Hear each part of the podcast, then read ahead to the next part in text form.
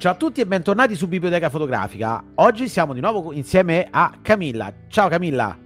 Ciao, ciao Simone, buona... Allora, allora Camilla, sappiamo già, è il mh, caporedattore, dico bene? Sì. Esatto, della rivista Il Reportage. Abbiamo già presentato altri numeri pre- in precedenza e dopo un piccolo stop non dovuto a loro purtroppo, ma a noi, eh, riprendiamo il consueto appuntamento nella presentazione del nuovo numero del Reportage. Ricordiamo, rivista trimestrale di giornalismo e fotografia che potete trovare in tanti punti specializzati, librerie specializzate, un prodotto che noi di Biblioteca Fotogra- Fotografica letteralmente adoriamo, e cioè, tradotto, io lo amo. Detto questo, allora... Yeah. E dicevamo, siamo insieme a Camilla che eh, ci darà qualche piccolo qualche piccola anticipazione di ciò che è contenuto nel numero cinquantadue. Allora Camilla, grazie per essere con noi e ok, spalancaci le porte al nuovo numero del Reportage.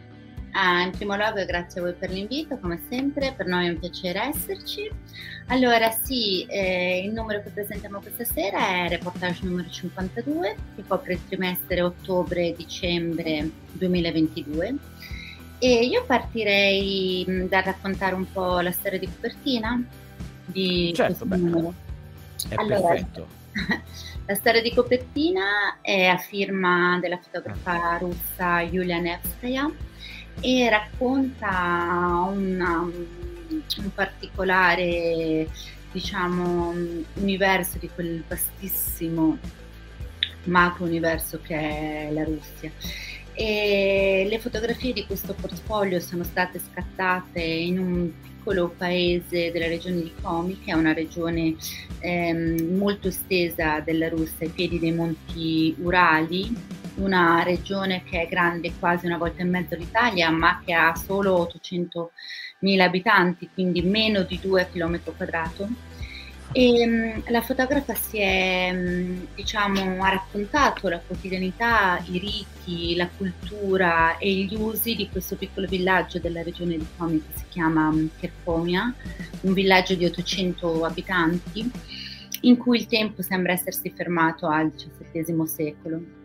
Allora, quella, la storia di questa regione è una storia, e soprattutto di queste comunità che eh, Yulia Nevskaya racconta in questo portfolio, Sono, eh, è una storia particolare. E, questa regione, dopo lo scisma ecclesiastico del diciassettesimo secolo, eh, è stata abitata per lo più dai, da quelli che vengono chiamati eh, i vecchi ortodossi, quindi le, eh, i credenti degli, dell'antico rito ortodosso. Si sono rifugiati in queste regioni, insomma, remote per fuggire le persecuzioni, Eh, conservando mh, i riti e credenze antiche, e in queste aree uh, geografiche paganesimo e antica ortodossia convivono tuttora in maniera molto stretta.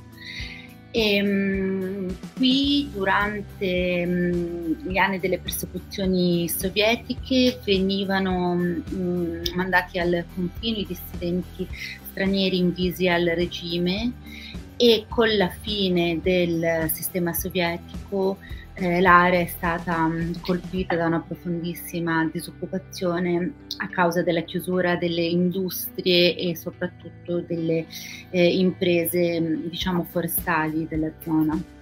Sicuramente non è facile vivere in queste regioni, ma la stragrande maggioranza della popolazione sceglie di rimanere molto legata alla sua terra, alle credenze e ai riti di questa terra. Sono foto, foto mozzafiato. Domanda, ma questo, questo reportage è stato fatto sicuramente quindi prima che scoppiasse la guerra, quindi immagino che la fotografa abbia avuto abbastanza libertà di azione prima sì, di... Credo, sì, sì, sì, sì, sì. Sì, esatto. Ed era anche interessante riuscire a um, ecco, mostrare un'immagine che parlasse anche di magari altri aspetti.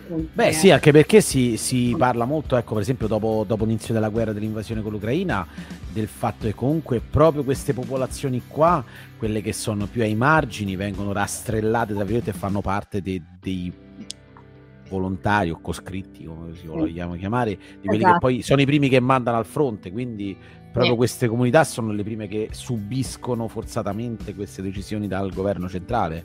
Sì. Vedo poi una, un, un, un'anima religiosa incredibile. In ogni caso ci sono tipo cinquecento foto dei cristi, proprio la religione ortodossa si sente proprio tanto effettivamente di, in questa in questa qua.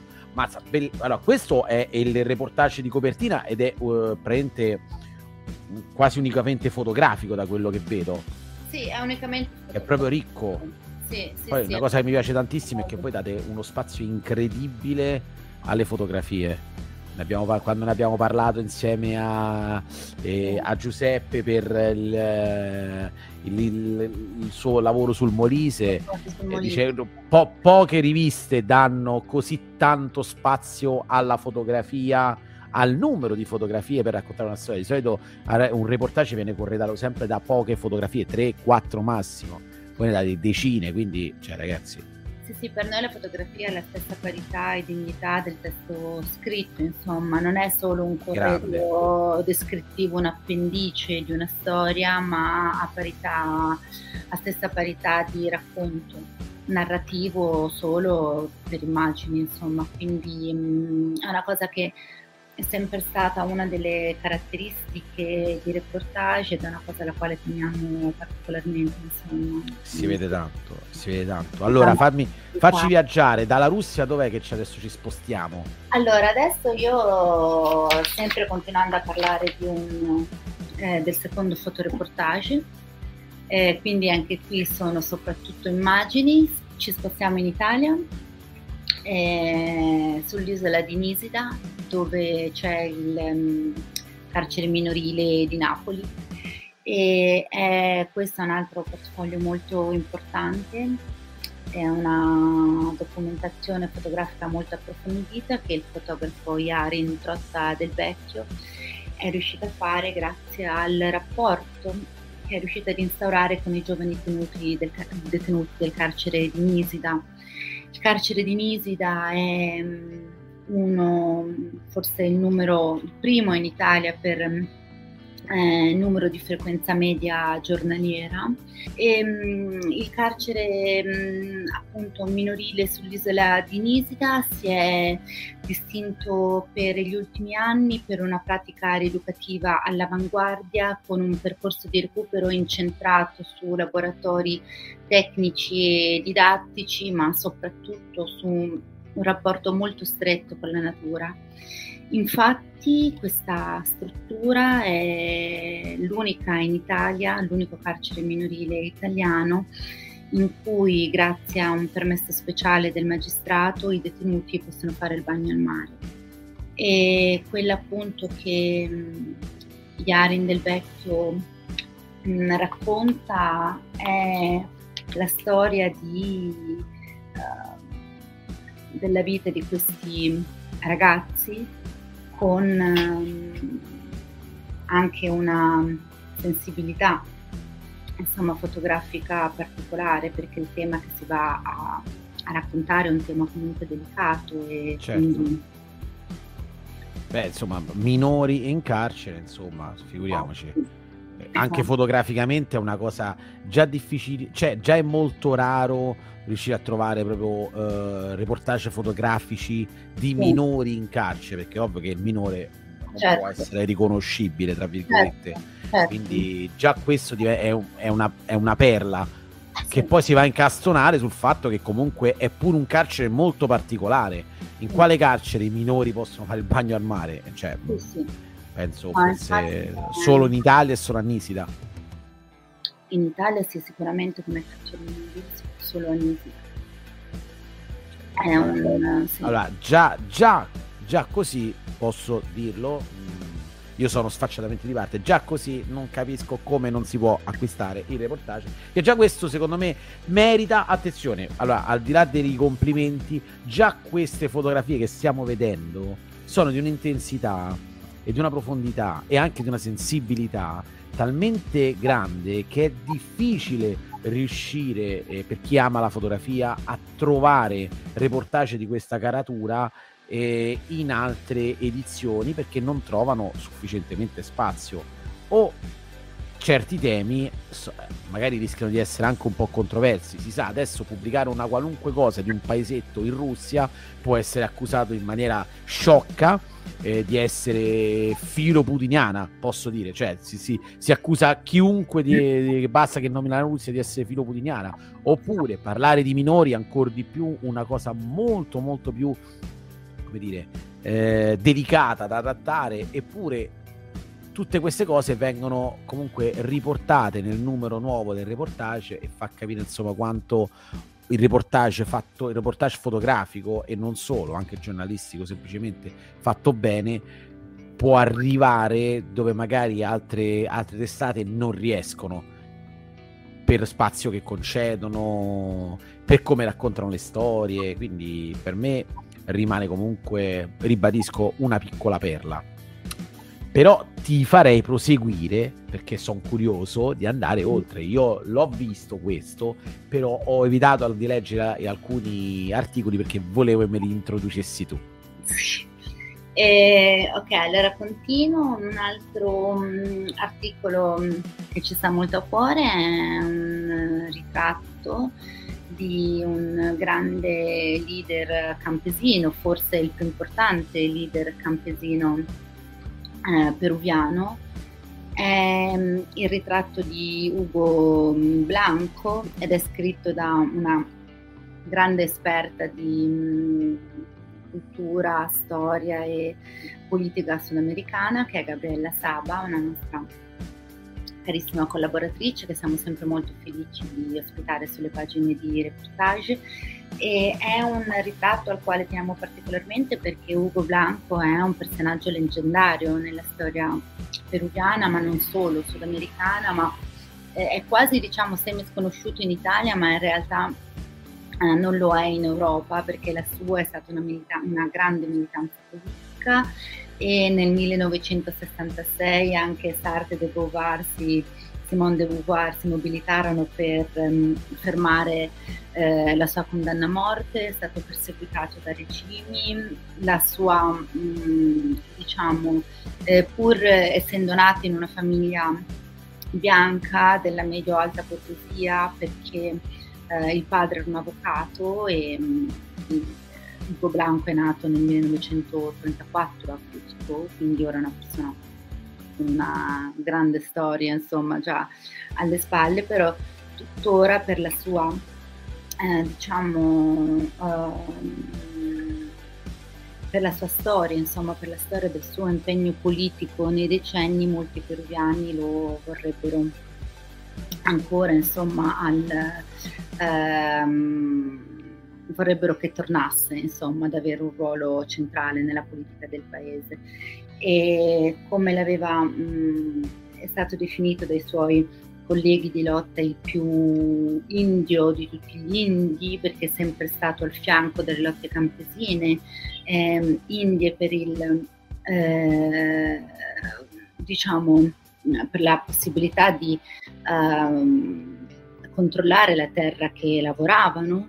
È sempre stata una persona al fianco degli ultimi, ah, è stato incarcerato moltissime volte, è dovuto scappare in esilio ah, in diverse occasioni, è stato esiliato anche in Svezia, in Europa, e non ha mai smesso di eh, credere in quelli che erano i valori della sua giovinezza, tanto che soprattutto nel continente sudamericano era conosciuto come il Che Guevara, insomma, del Perù. Ed è un ritratto molto, ehm, molto interessante di un uomo non più giovane che ha mantenuto fede ai suoi ai, ideali, insomma, di gioventù, e che ora si batte contro le multinazionali che attentano alla vita delle persone, dei lavoratori e dell'ambiente. Quindi ora la sua lotta, diciamo, per i diritti campesino si è Eh, trasformata in un, in un eco-socialismo, insomma. Mm. No, i suoi valori sono rimasti integri, e il ritratto che Gabriella Sabane fa è um, molto, molto interessante.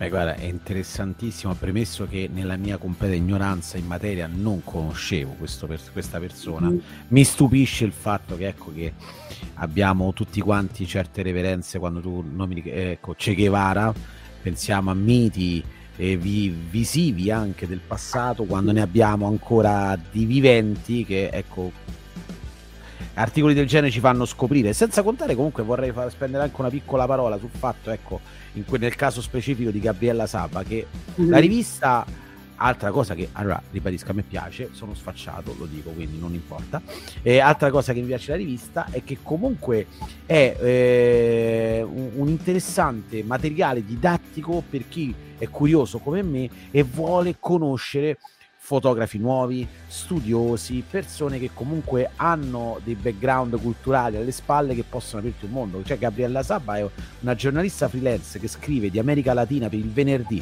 La Repubblica, eh, di di Repubblica, L'Espresso, riviste straniere, e ha scritto libri di viaggio per Mondadori. Cioè, qui parliamo anche semplicemente, oltre ad aver conosciuto questo, questo articolo, è sempre, cioè, almeno io lo faccio in tutti gli articoli, Mi, mh, vado a leggere l'articolo, mi piace, approfondisco su chi l'ha scritto e mi rendo conto che comunque vi avvalete di eh, contributi di eh, professionisti molto ferrati nel loro mestiere. Quindi è un'altra piccola cosa che mi fa sempre piacere sottolineare, perché, ripetisco, non ci prendo niente, però effettivamente quando c'è qualche merito a livello editoriale, secondo me va assolutamente sottolineato. E visto che parliamo, e qui allora mi inserisco io, così andiamo a chiudere magari, perché giustamente non facciamo più vedere, non facciamo vedere tutta quanta la rivista, ragazzi, andatela a comprare. Se non potete comprarla, si può comodamente acquistare il formato digitale, che è quello che state vedendo, che è comodissimo da leggere in P D F, se no andare sul cartaceo, che io personalmente lo preferisco sempre. Però, dato che abbiamo qui Camilla, c'è da dire che anche Camilla ha fatto un'intervista, e vorrei eh, su, sulla rubrica un autore, un libro, visto che ho qui la persona che ha fatto l'intervista, chiederei a te proprio di parlarcene, insomma. Chi è intervistato in questo numero? Grazie Simone. Sì, io, oltre ad altri contenuti che mh, diciamo di cui mi occupo sul cartaceo di Reportage, dove spesso faccio l'intervista di apertura, o a volte faccio reportage da, insomma, di diversi temi. Una cosa che mi sta molto a cuore è una rubrica che curo su ogni numero cartaceo di Reportage, che si chiama appunto, come hai detto, un autore, un libro, in cui intervisto sempre uno scrittore o una scrittrice su una delle sue ultime uscite editoriali. Nel numero cinquantadue ho intervistato la scrittrice Mia Kankimaki, una scrittrice finlandese, in merito a un libro molto interessante da lei pubblicato eh, qualche anno fa e tradotto in italiano, pubblicato dalla casa editrice Neri Pozza, che si chiama Le donne a cui penso di notte. Le donne a cui penso di notte, alle quali si riferisce Mia Kankimaki, sono le scrittrici, le viaggiatrici, le intellettuali, le artiste del passato e della recente, sia del diciottesimo diciannovesimo secolo, sia del passato più recente, che eh, l'hanno profondamente mh, ispirata per riuscire eh, nella sua realizzazione personale.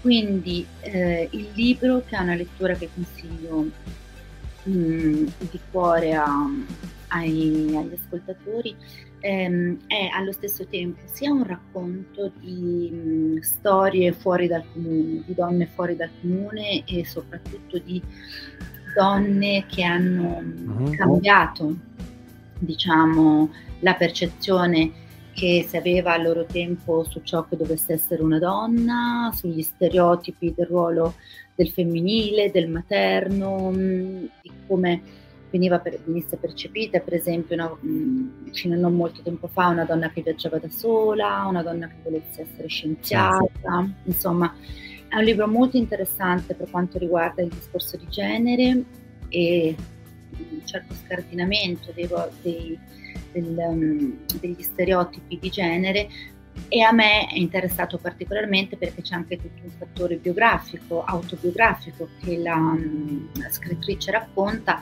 dicendo questo libro nasce da una mia constatazione. Io mi ero trovata a poco più di quaranta anni, single, sen- appunto senza un compagno, senza figli, senza una famiglia, non ero mai stata sposata. E mi ero appena licenziata da un lavoro in casa editrice, nel mondo editoriale, nel quale lavoravo da anni, e non sapevo, mi chiedevo se avessi veramente avuto la forza di seguire la mia più grande passione, che era quella di scrivere, di vivere di scrittura. E ci ho provato, e nelle notti insonni in cui mi dicevo è una follia, non riuscirei mai a sopravvivere, non riuscirei mai a avere uno stipendio, non riuscirei mai a sostentarti, non riuscirei mai davvero a realizzare questo sogno, eh, coloro che mi hanno dato forza, coraggio, coloro che mi hanno dato la forza di non mollare, sono, è stato l'esempio di queste donne straordinarie alle quali appunto pensavo di no. E questo è anche il... Guarda, a, a, me, a me piace tantissimo. Allora, perché ho voluto mettere l'accento eh, su questa rubrica? Per due motivi. Il primo è perché, se andate a rivedere tutte le, le interviste, magari tutte no, però molte delle interviste che abbiamo fatto a tutti i fotografi, e moltissimi, tantissimi si sono lasciati ispirare da un qualunque lavoro inizialmente, magari da un libro appunto, e ne ho tanti che ce l'hanno confessato. Quindi i libri sono uno dei eh, de, una chiave per poter aprire nuove strade anche eh, alla propria mente, e andare a fotografare nuovi posti, ti, fai, ti fanno conoscere nuovi posti, nuove realtà, e i fotografi ne sono ispirati quasi sempre. Quindi questa è una cosa prima di tutto importante, la prima, per, quindi per cui secondo me si sposa perfettamente con la fotografia. La seconda è per come è fatta, cioè come la fai. Invece che proporci una sinossi di un libro che posso leggere dovunque magari, eh, quindi se c'è un libro particolare leggo la sinossi, se mi piace la storia bene oppure no, ma non mi non crea in me quell'empatia verso lo scrittore, perché comunque è una storia che, a meno che non è autobiografica, non c'entra niente. Invece l'intervista mi incuriosisce di solito sempre più verso lo scrittore, e a quel punto mi faccio, magari mi apre la porta a tutti i suoi libri, e questo secondo me è un approccio molto più interessante, più intrigante, perché magari eh, si può non apprezzare magari un tipo di un libro, un tipo di storia, ma conoscendo il background della persona che l'ha scritto, lo scrittore, eh, forse si riesce a carpire quella sfumatura che mancava, e magari accendere quella scintilla. Magari non ti dico adesso in quale libro l'hai fatto, ma su uno l'hai fatto con me, quindi mi fa piacere.